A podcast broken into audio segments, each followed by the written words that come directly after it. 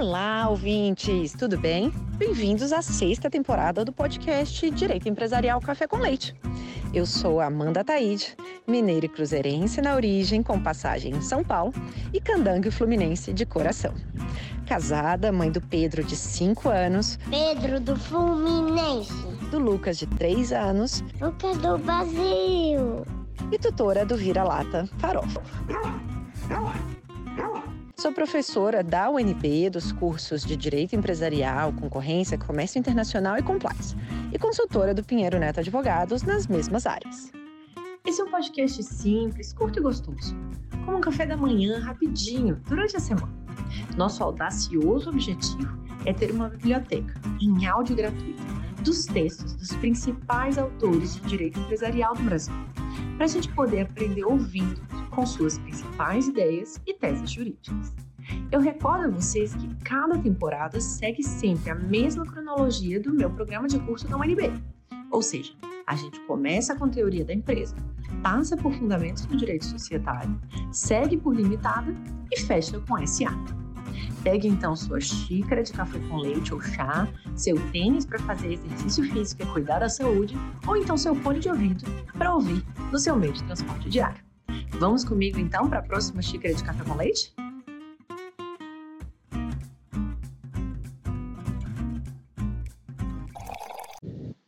A nossa xícara de café com leite de direito empresarial de hoje vai tratar do livro Desconsideração Atributiva no Direito Privado, a imputação de fatos da pessoa jurídica aos seus membros e vice-versa. E para isso a gente vai ter a alegria de contar com a participação do próprio autor do livro, o André Nunes Conte, para comentá-lo. O André já participou anteriormente aqui do nosso podcast. Ele é, uh, me, é doutorando e mestre em Direito na Ludwig Maximilians Universidade de Munique e formado em Direito pela Faculdade de Direito da USP. André, uma alegria enorme você ter aceitado participar mais uma vez do nosso podcast por apresentar, de um modo simples, curto e gostoso, o tema da desconsideração atributiva no direito privado. Obrigado, Amanda. Eu que agradeço estar aqui de novo.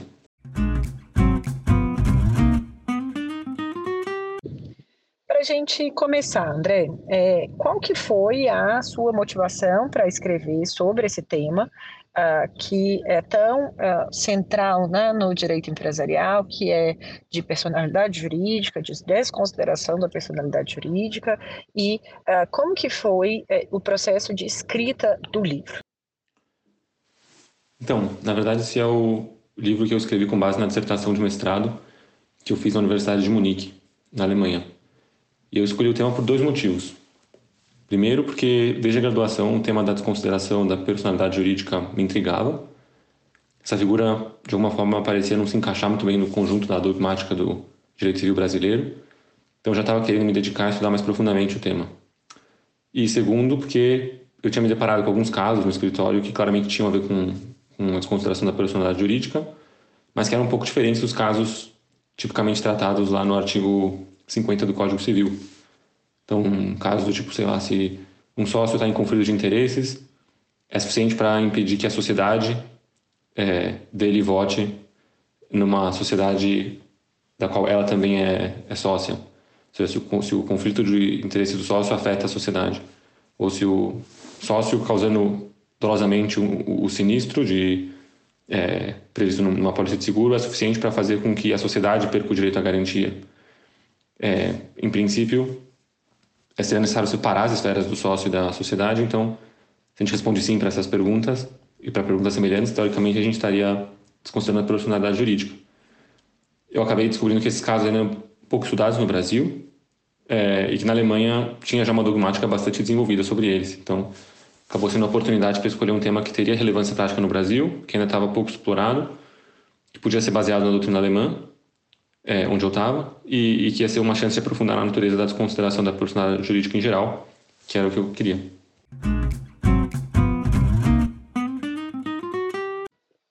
A gente tem, inclusive, um é, episódio da professora Mariana Pargendler aqui do, no nosso podcast que comenta, uh, que, que é o, o, artigo de view picking, que trata também né, dessa desconsideração atributiva. Então, queria que você apresentasse né, esse conceito, se você puder também comentando se você tem uma visão uh, parecida ou diferente da professora Mariana Pargendler uh, quanto à conceituação né, da desconsideração atributiva da personalidade jurídica. Exatamente. No fundo, a professora Mariana, no, no Brasil, ela fala em, em desconsideração regulatória da personalidade jurídica. Ela está tratando de um grupo de casos que é o mesmo grupo de casos do qual eu quero tratar. No fundo, são casos que não se encaixam nessa figura tradicional do artigo 50 do Código Civil, que é a desconsideração para impor responsabilidade por dívida alheia. A professora Mariana enfim, é, publicou vários artigos já sobre o tema e, e é atualmente uma das autoras mais importantes que, que trata do assunto. Acabou desenvolvendo uma, uma abordagem bem original para tratar, que, que ela mesma desenvolveu. E na prática eu concordo com boa parte da, inclusive com praticamente todos os resultados a que ela chega. Tem algum ponto ou outro em que a gente discorda e sobretudo por, por pela diferença no modo de conceituar o problema que se deve ao fato de que eu me baseei mais em categorias do jeito alemão ela mais em categorias do direito norte-americano, mas, como dito, é, basicamente o que eu tentei fazer no livro também foi me aliar à, à posição que ela estava defendendo e dar minha perspectiva de por que eu acho que os mesmos resultados devem ser é, devem ser defendidos. Então, qual é essa minha posição? A ideia é que, para além daqueles casos típicos do artigo 50, que é se o sócio cometer um, um abuso da personalidade jurídica, ele responde pelas dívidas da sociedade, é, ou vice-versa. É, esses casos, na verdade, são a exceção dentro do grande conjunto de casos em que o princípio da separação, que está hoje previsto no artigo 49A do Código Civil, é relativizado. Esse princípio da separação prevê que a pessoa jurídica não se confunde com seus membros. É, e o que isso significa? Por um lado, que o patrimônio da pessoa jurídica não é o patrimônio dos membros, isso eu chamo de separação da titularidade, de direitos e deveres, e por outro lado, que a atuação da pessoa jurídica não é a atuação dos seus membros, isso eu chamo de separação dos juízos de imputação de fatos para aplicar normas. Então, basicamente, todo o que o seu livro se baseia nessa distinção entre os conceitos de titularidade e imputação. E imputação é esse conceito que serve para, é, na hora de aplicar uma norma que prevê fatos abstratos e gerais, encontrar qual é a pessoa concreta que tem a ver com esses fatos, para que seja essa pessoa concreta que sofra as consequências da norma. O que o artigo 49A faz, ao prever o princípio da separação, é dizer: se você achou uma norma, achou fatos que têm a ver com a sociedade, por algum critério, o simples fato de ela ser a sociedade do sócio, ser controlada por ele, o fato dele ter interesse nela, etc., não é suficiente para que você estenda é, esses fatos também ao sócio para que a norma seja aplicada também a ele, para que ele também sofra as consequências. É, e vice-versa. Ou seja, esse princípio da separação diz que é irrelevante essa proximidade típica entre sócio e sociedade para que se possa pegar normas que se possam pegar normas que se aplicam a um para aplicá-las automaticamente também ao outro. É, então, essa seria a regra da separação. Quando a separação é relativizada, tem-se um caso de desconsideração da personalidade jurídica. Nos casos de desconsideração tradicional para imposição de responsabilidade, o que é relativizado é a separação dos juízos de titularidade, separação entre dívidas e direitos. Ou seja, é, a pessoa jurídica tem uma dívida de 2 milhões, o sócio é chamado a responder por esses 2 milhões, porque as contas dele estão todas misturadas com a sociedade. Teve lá a confusão patrimonial. Mas nos outros casos, nos casos de desconsideração atributiva, o que está sendo relativizado é a separação dos juízos de imputação. Ou seja, já está claro que uma norma se aplica ao sócio, então vamos falar que ele está abrangido por uma norma de conflito formal de interesses, porque ele não vai poder votar nas próprias contas numa companhia, porque ele era administrador, além de ser, só, além de ser acionista.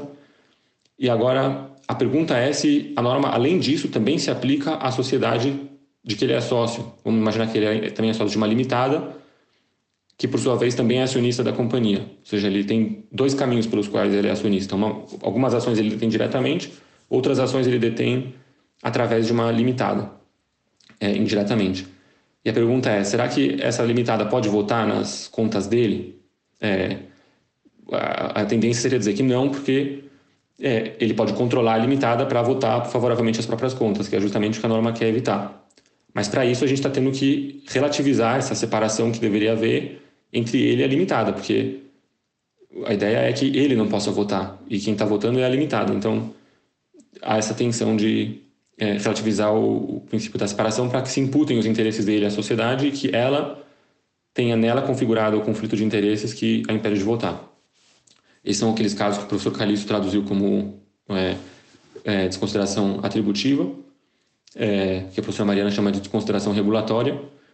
E, no fundo, também eu, eu, confesso que eu pensei bastante em qual nome utilizar. Eu acho o nome que ela escolheu mais é, bonito, acho que soa melhor até do que desconsideração atributiva, que é um pouco estranho.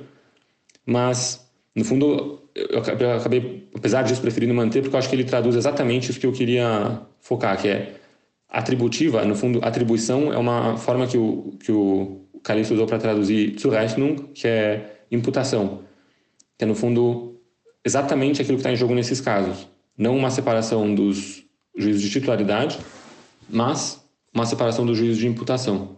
No caso, o controle do sócio sobre a sociedade limitada permite que os seus interesses sejam imputados a ela, porque é, esse é o critério que, para a norma de conflito formal de interesses, é relevante para determinar quem são as pessoas que vão ser abrangidas pelo, pelas suas consequências. Então, tem uma relação é, razoável, por assim dizer, uma, uma relação própria da teleologia da norma sendo aplicada entre o sócio que vai ser atingido, ou entre a sociedade que vai ser atingida, é, e os fatos pelos quais ela está sendo atingida ela está sendo impedida de votar porque ela mesma vai ser instrumentalizada especificamente para é, votar nas contas do, do sócio. Então tem, é, tem um motivo claro pelo qual é, é, ela e não outra pessoa e não outra, é, outro sujeito de direito que está respondendo por esse, o que está sofrendo as consequências do fato conflito formal de interesse. Ao passo que na desconsideração para imposição de responsabilidade não, não tem essa relação. Como a, a, a relativização ocorre direto sobre o juízo de titularidade, sem que haja um juízo de imputação para estabelecer essa relação de pertinência, no fundo, o sócio responde por dívida da sociedade sem que ele tenha nada a ver com os fatos que geraram essa dívida lá atrás. Imagina, a sociedade tem uma dívida gigantesca porque ela cometeu crimes ambientais e está respondendo civilmente por eles, etc. E agora o, o, o, sócio é chamado a responder pelo passivo da sociedade porque ele confundiu todo o seu patrimônio com o patrimônio dela. Então, o fato que justifica a sua responsabilidade, que é a confusão patrimonial, não tem nada a ver com o fundamento original da dívida pelo, pela qual está respondendo, tem nada a ver com o, com o, o ilícito ambiental que, que, a, que a sociedade cometeu. No fundo, esses fatos, ao invés de mostrar uma relação que justifica por que, que ele está respondendo, tem que servir eles mesmos como um novo fundamento para que se imponham os deveres que estão sendo impostos a ele. E isso é o que faz com que a responsabilidade para imposição de responsabilidade seja, na verdade, uma forma excepcional e muito mais grave de desconsideração. É, por isso é que ela que tem que estar prevista expressamente, por exemplo, no artigo 50 do Código Civil, tem uma forma parecida de desconsideração, é, que eu identifico como sendo uma forma de desconsideração, no fundo, os artigos 69J e seguintes da Lei de Recuperação de Empresas, consolidação substancial na prática, sob esse conceito de desconsideração que eu defendo, configura uma espécie de desconsideração para a imposição de dívida alheia, porque se relativizam o juízo a separação entre os juízos de titularidade entre as diversas empresas de um grupo e todo o incidente de desconsideração da personalidade jurídica dos artigos 133 e seguintes do CPC serve justamente para viabilizar essa é, é, chamar um terceiro a responder por esses fatos em um processo que já está acontecendo, ou seja, é justamente porque há um fundamento autônomo de responsabilidade no abuso de, da pessoa jurídica que que vai é, gerar desconsideração, que tem que haver todo esse procedimento especial é, por meio de um incidente para é, chamar as pessoas que vão responder. Os casos de desconsideração atributiva, como eles na verdade não estão sem nada, senão é, perceber uma teleologia que já está na norma é, sendo aplicada, ou seja, é, não estou criando nenhum fundamento novo para consequências, estou só pegando os fundamentos que já estão lá, conflito formal de interesses, e identificando que é exatamente a sociedade quem tem a ver com eles. Nesses casos, eu não preciso de uma previsão expressa na lei. A única coisa que eu preciso, ao invés de sair aplicando diretamente já a norma, é uma ponderação com o princípio da separação. Como a gente viu, o artigo 49A estatui o princípio da separação como regra geral, Nesse caso, ele está sendo relativizado é, em prol da aplicação dessa norma concreta e é preciso, então, ponderar se é, ele, a, a teleologia dele, ou, ou, as razões que estão por trás dele, podem ser relativizadas ou podem ser postas de lado em favor é, das finalidades sendo perseguidas pela norma que vai ser aplicada.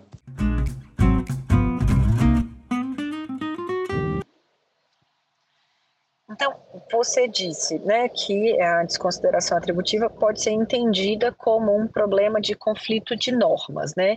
O que, que, que isso quer dizer especificamente? Detalhe para a gente, por favor. Essa forma de encarar o problema como um conflito de normas não é tão é, difundida na doutrina, porque boa parte da doutrina, na verdade, acaba encarando o problema com uma, uma série de imagens ou de, de palavras algo difusas e vagas que tentam traduzir para o Brasil, para o jeito brasileiro, é, as metáforas com que o problema é tratado nos Estados Unidos.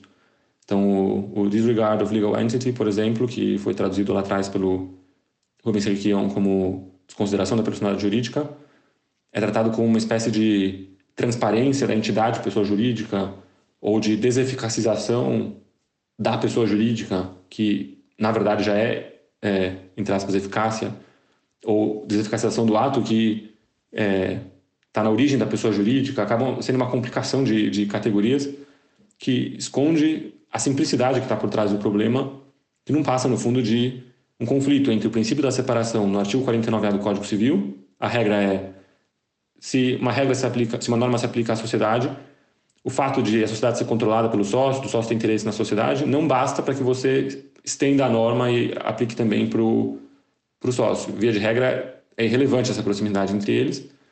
É, e há, do outro lado, a norma que, por vezes, pode dizer, não, na verdade, é importante que, que, que haja essa extensão, porque senão a norma perde o sentido. A gente tem uma norma de conflito formal de interesses, como comentado, que fala se o sócio vai votar nas próprias contas, ele não pode fazer isso através de uma limitada, porque senão seria fácil, qualquer um vota nas próprias contas. Então, há de um lado um argumento para falar, não, o princípio tem que separar as esferas de risco, tem que separar é, os interesses de um e do outro, então não é relevante o simples fato dele controlar, etc. Do outro lado, há uma norma que fala, não, nesse caso é relevante, então tem que ver se é, os interesses e os, as finalidades sendo perseguidas por, pelas normas conflitantes, o artigo 49A, princípio da separação de um lado, e a norma ser aplicada, no nosso exemplo aqui, a, a proibição de conflito formal de interesses é, de outro, é, para ver qual, qual, delas prevalece no caso concreto. Obviamente, é, tem gente que critica esse, essa abordagem por dizer que, na verdade, o que há é simplesmente um, um mosaico muito fragmentado de casos e que não dá para achar neles nenhum, é, nenhuma característica comum. Isso, na verdade, é abrir mão e cair na casuística. É fazer uma, uma lista interminável de casos. Então, a gente mencionou já o sócio causa sinistro segurado pela sociedade, a sociedade que é, é impedida de votar pra, por não ser usada pelo sócio que a controla e que tem conflito formal de interesses, o sócio que quer usar direitos de informação através da holding chegando na sociedade operacional lá embaixo, ou que quer processar administradores da subsidiária da holding vítimas de acidente que querem processar não só a sociedade que causou o dano, mas também o controlador e todas as sociedades do grupo. É fácil falar que esse conjunto de casos é totalmente heterogêneo e, portanto, não adianta tentar buscar traços comuns. Mas eu acho que isso significa desistir cedo demais daquilo que é a principal tarefa da dogmática, que é conferir um tratamento sistemático e consistente a uma variedade grande de casos. Só assim é possível assegurar igualdade, racionalidade e previsibilidade na aplicação do direito. Então, nesse emaranhado de casos, eu acho que é importante se esforçar para reconhecer, na medida do possível, alguma estrutura comum. E eu acho que essa estruturação do problema como conflito de normas é um caminho. Em todos esses casos, trata-se de decidir se a típica proximidade societária, controle e o interesse que o, que o sócio tem na atividade da sociedade, pode não ser usada como argumento, como critério de imputação, para pegar uma norma que se aplica ao sócio e aplicar também à sociedade, ou vice-versa.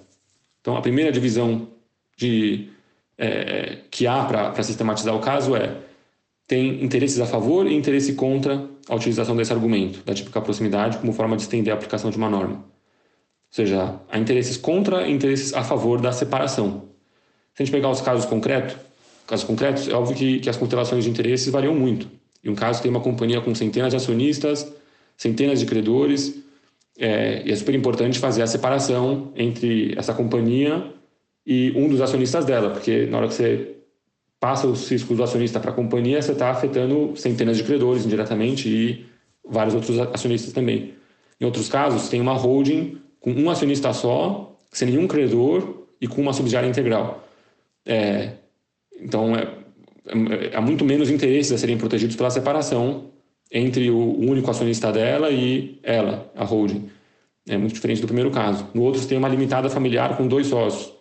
Né? Às vezes os sócios têm interesse em manter a separação, às vezes não. Então, como sistematizar esse, esses casos? Acho que é preciso partir do que é o padrão geral, a situação típica, e ver o que a lei fala a respeito dela. Assim a gente consegue um ponto de partida claro para lidar com a casuística, instanciando a regra geral nos casos concretos, em vista das circunstâncias peculiares de cada um deles. A situação típica está descrita no parágrafo único do artigo 49A do CC, do Código Civil, que é a separação é uma forma claramente consagrada pelo legislador para proteger o interesse dos sócios na liberdade de organização.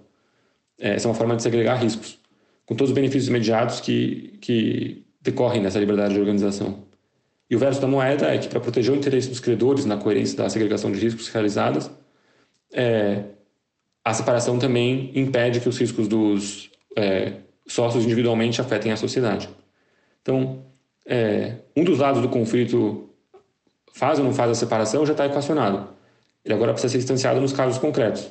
O artigo 49A perde força, a finalidade perseguida por ele perde força, se, por exemplo, a sociedade não tem nenhum credor, que são, no fundo, uma das razões pelas quais a separação é, é protegida, é, ou se o sócio não é digno de tutela, né, o sócio que seria protegido pela separação de riscos, foi ele mesmo quem atuou com malícia no caso.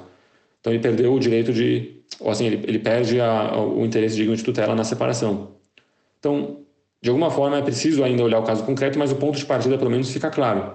E o modo de resolver no caso é, de dúvida ou na falta de argumentos também está claro, que é aplicar aquilo que está é, como regra geral na lei.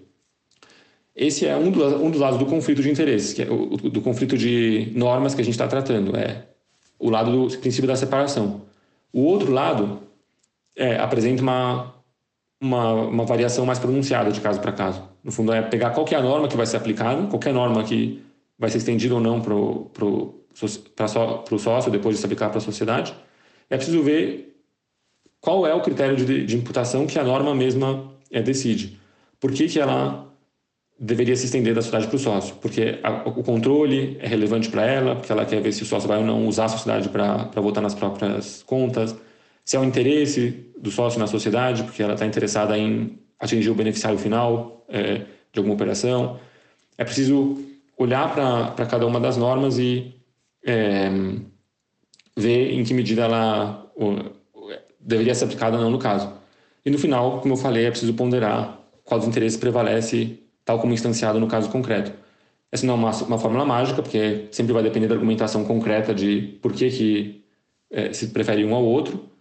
É, a ponderação não resolve o assunto é, de bate-pronto, mas, primeiro, ela está prevista na lei, o artigo 40, 489, parágrafo 2 do CPC, exige que o juiz faça uma ponderação explícita entre as razões das normas conflitantes, quando ele vai deixar de aplicar uma norma para aplicar outra. Isso vale para regras e não só para princípios. E o segundo é que é, a ideia não é dar uma, uma forma que resolva o caso sem que, sem que se precise argumentar. É, o, a ideia é dar uma, um, um, uma estrutura com base na qual a argumentação pode ser é, organizada e, e compreensível.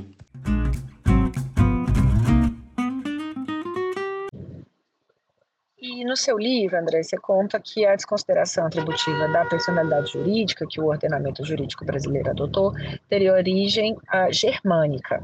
Como que aconteceu, então, a importação desse instituto para o Brasil e quais que são as diferenças do Instituto no Brasil, tanto na teoria quanto na prática, uh, aqui é, em relação com o que foi uh, inicialmente né, existente lá na Alemanha?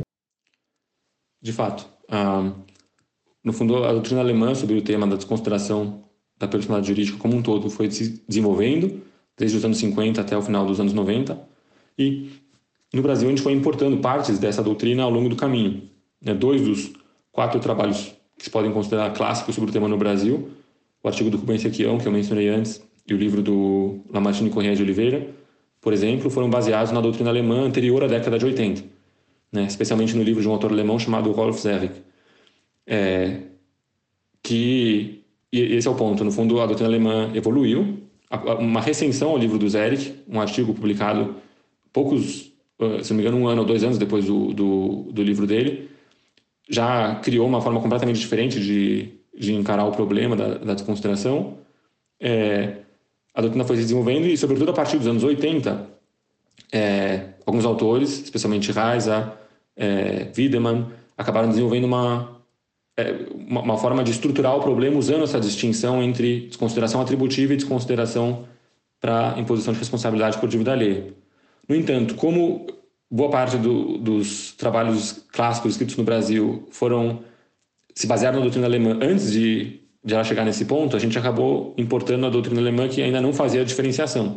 Foi com base nessa é, abordagem que a gente desenvolveu, inclusive, a previsão legislativa da desconsideração da personalidade jurídica. Por isso que só tem o artigo 50, que só trata dessa desconsideração para impor responsabilidade por dívida alheia, é, e por isso que no Brasil poucos autores sempre trataram da desconsideração atributiva. Muitos sempre trataram dos casos de desconsideração atributiva, é, mas não vendo que ela era, na verdade, uma categoria distinta que, havia, que exigia um tratamento separado. O próprio é, Rubens Requião tratava já de alguns casos dela, é, Ascarelli, naquele artigo famoso sobre o negócio indireto, tem uma rodapé em que ele trata de vários casos de desconsideração e trata, inclusive, da desconsideração atributiva, mas sem usar essa categorização que ainda não havia sido é, recebida no Brasil. A primeira pessoa que, até onde eu pude ver, é, recebeu o assunto da, da Alemanha foi o professor Calisto, naquele livro dele sobre a sociedade unipessoal, e em outros livros em que ele incorporou também o, o conteúdo.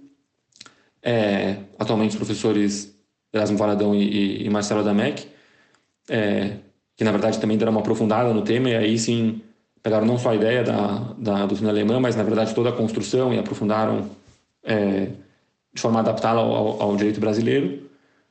Tinha já o, o, o, o professor Justin Filho, que tinha um, um livro muito bom sobre desconsideração, em que, na verdade, sem se basear diretamente na doutrina alemã, é, ele acabou chegando em, em, resultados muito parecidos. Então, ele criou algumas categorias que, na prática, é, se equiparam à, à desconsideração atributiva.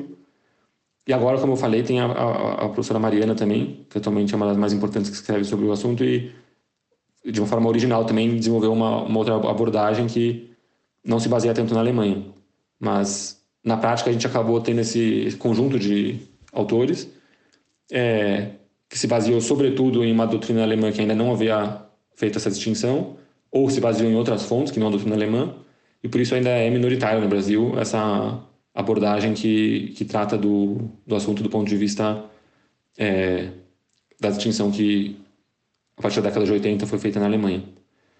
E uma observação interessante é que é mais fácil defender a teoria da desconsideração dessa forma no Brasil do que na Alemanha, sobretudo como é, conflito de normas entre o princípio da separação e uma norma concreta a ser aplicada, porque no Brasil o princípio da separação é expresso, ele está no artigo 49A do Código Civil, e disso não tem dúvida. O ponto é que na Alemanha não tem esse princípio expressamente previsto no, no BGB e nem nenhuma outra lei, e há alguns autores, inclusive é, autores de peso, por exemplo, Flumer, e Wilhelm, que é um, que é um discípulo de Flumer, que negaram que, que haveria esse princípio na Alemanha. Então, é, um autor que na Alemanha vai defender essa posição que, que eu e outros autores estamos defendendo no Brasil agora, tem um ônus adicional que é provar, em primeiro lugar, que esse princípio está vigente no direito alemão. É, então, é isso.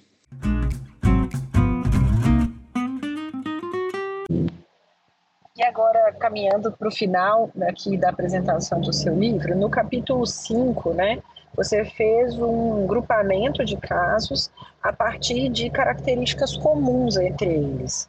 É, então, se puder comentar para a gente quais foram essas características que você considerou para essa divisão e quais foi, foram as conclusões que você pôde alcançar é, na, na sua análise e no livro.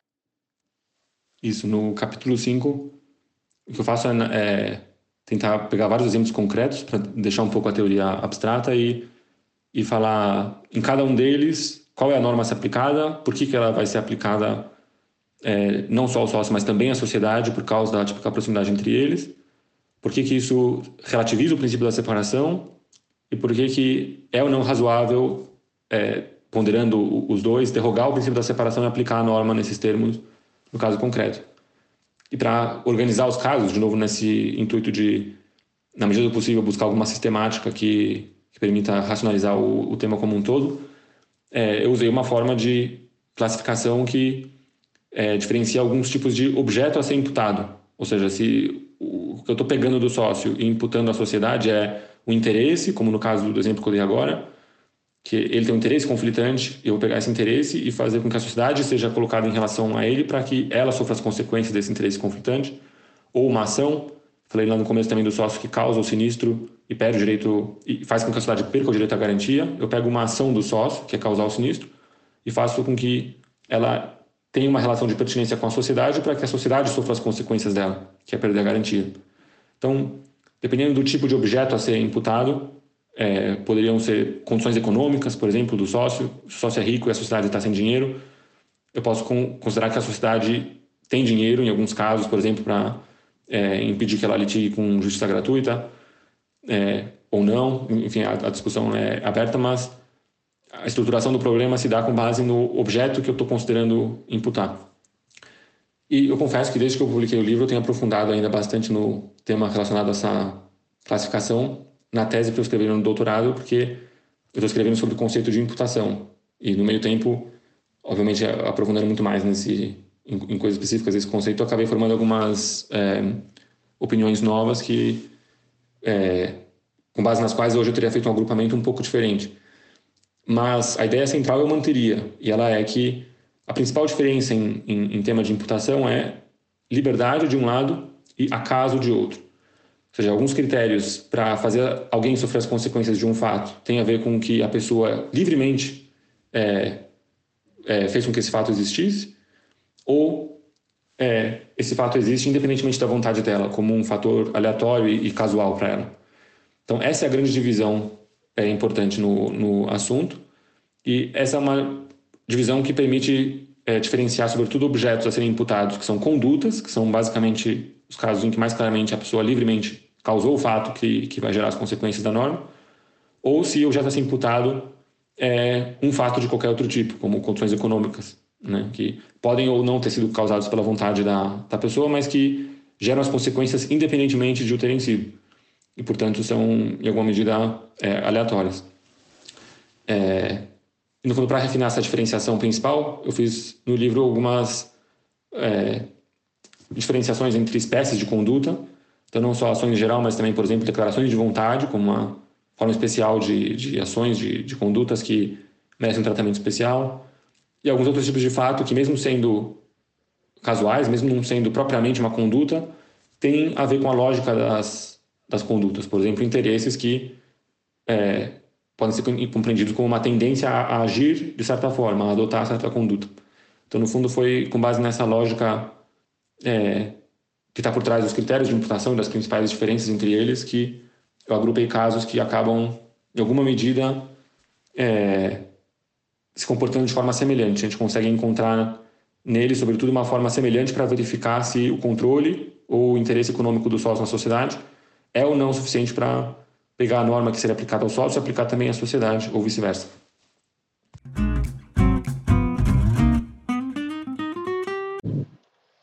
por fim, André, como que uh, você já sabe, como você já veio na temporada passada, uma pergunta que eu queria te fazer é como que você acaba se mantendo atualizado, uh, tanto em termos de uh, leituras doutrinárias, de decisões, o que, que você faz, quais são as ferramentas que você acaba utilizando para os nossos ouvintes poderem aprender também com é, a, as ferramentas e com seu, a sua metodologia né, de aprendizado contínuo. Um, para me ter atualizado, acho que as principais coisas que eu faço é, primeiro, acompanhar algumas revistas. Tem algumas revistas que eu gosto e, normalmente, quando sai uma edição nova, eu, eu dou uma folhada. Ou, se é digital, eu tento acessar alguns artigos para ver o que me interessa mais. Então, sei lá, essa a RTCC, a RDM, a revista de é, M&A societário, que começou agora, revista de de sociedades dos valores imobiliários. Então, eu pego algumas é, que eu gosto e elas não saem tão frequentemente, então, quando elas saem dá para olhar com, com, mais calma. Lá normalmente tem está bem representado o que, que vai saindo de novo na doutrina brasileira. Tem muitos livros que vão sendo publicados, tem essas editoras principais que publicam no, livros jurídicos no Brasil, como Quartinho Latam e é, Almedina, etc. Então eu tento assinar algumas newsletters delas para ver o que vai saindo. Aí não dá para ler todos os livros, mas pelo menos você sabe o que, que, que tem saindo de novo e algum outro. Eu dou uma folhada. No escritório a gente costuma comprar os livros que vão, vão saindo. E tem alguns amigos que, enfim, quando sai alguma coisa nova eles me, me mandam. Quando eu saio, vejo alguma coisa que saiu, eu mando para eles. A gente tem uma rede assim de troca de, de notícias. E, sei lá, acho que, enfim, uma, uma, uma ferramenta boa, é, por exemplo, também é o, o seu podcast. No fundo, essa não só para coisas que acabaram de sair agora, mas até para tomar é, é, consciência de coisas que já haviam um, um, tempo na literatura mais recente, ou enfim, para é, rapidamente poder me inteirar do que, que algum artigo de algum livro que saiu que eu não tive oportunidade de ler estão é, falando. E aí, se, se, é o tema que eu estou pesquisando, se é uma coisa que eu estou é, diretamente mais interessado, aí eu vou atrás e, e, e leio também. Então é isso. Muito obrigado de novo pela, pelo convite.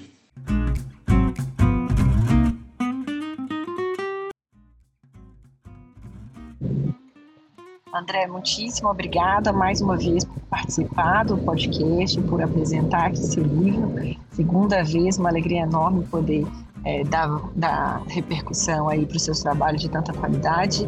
Uma alegria e até a próxima.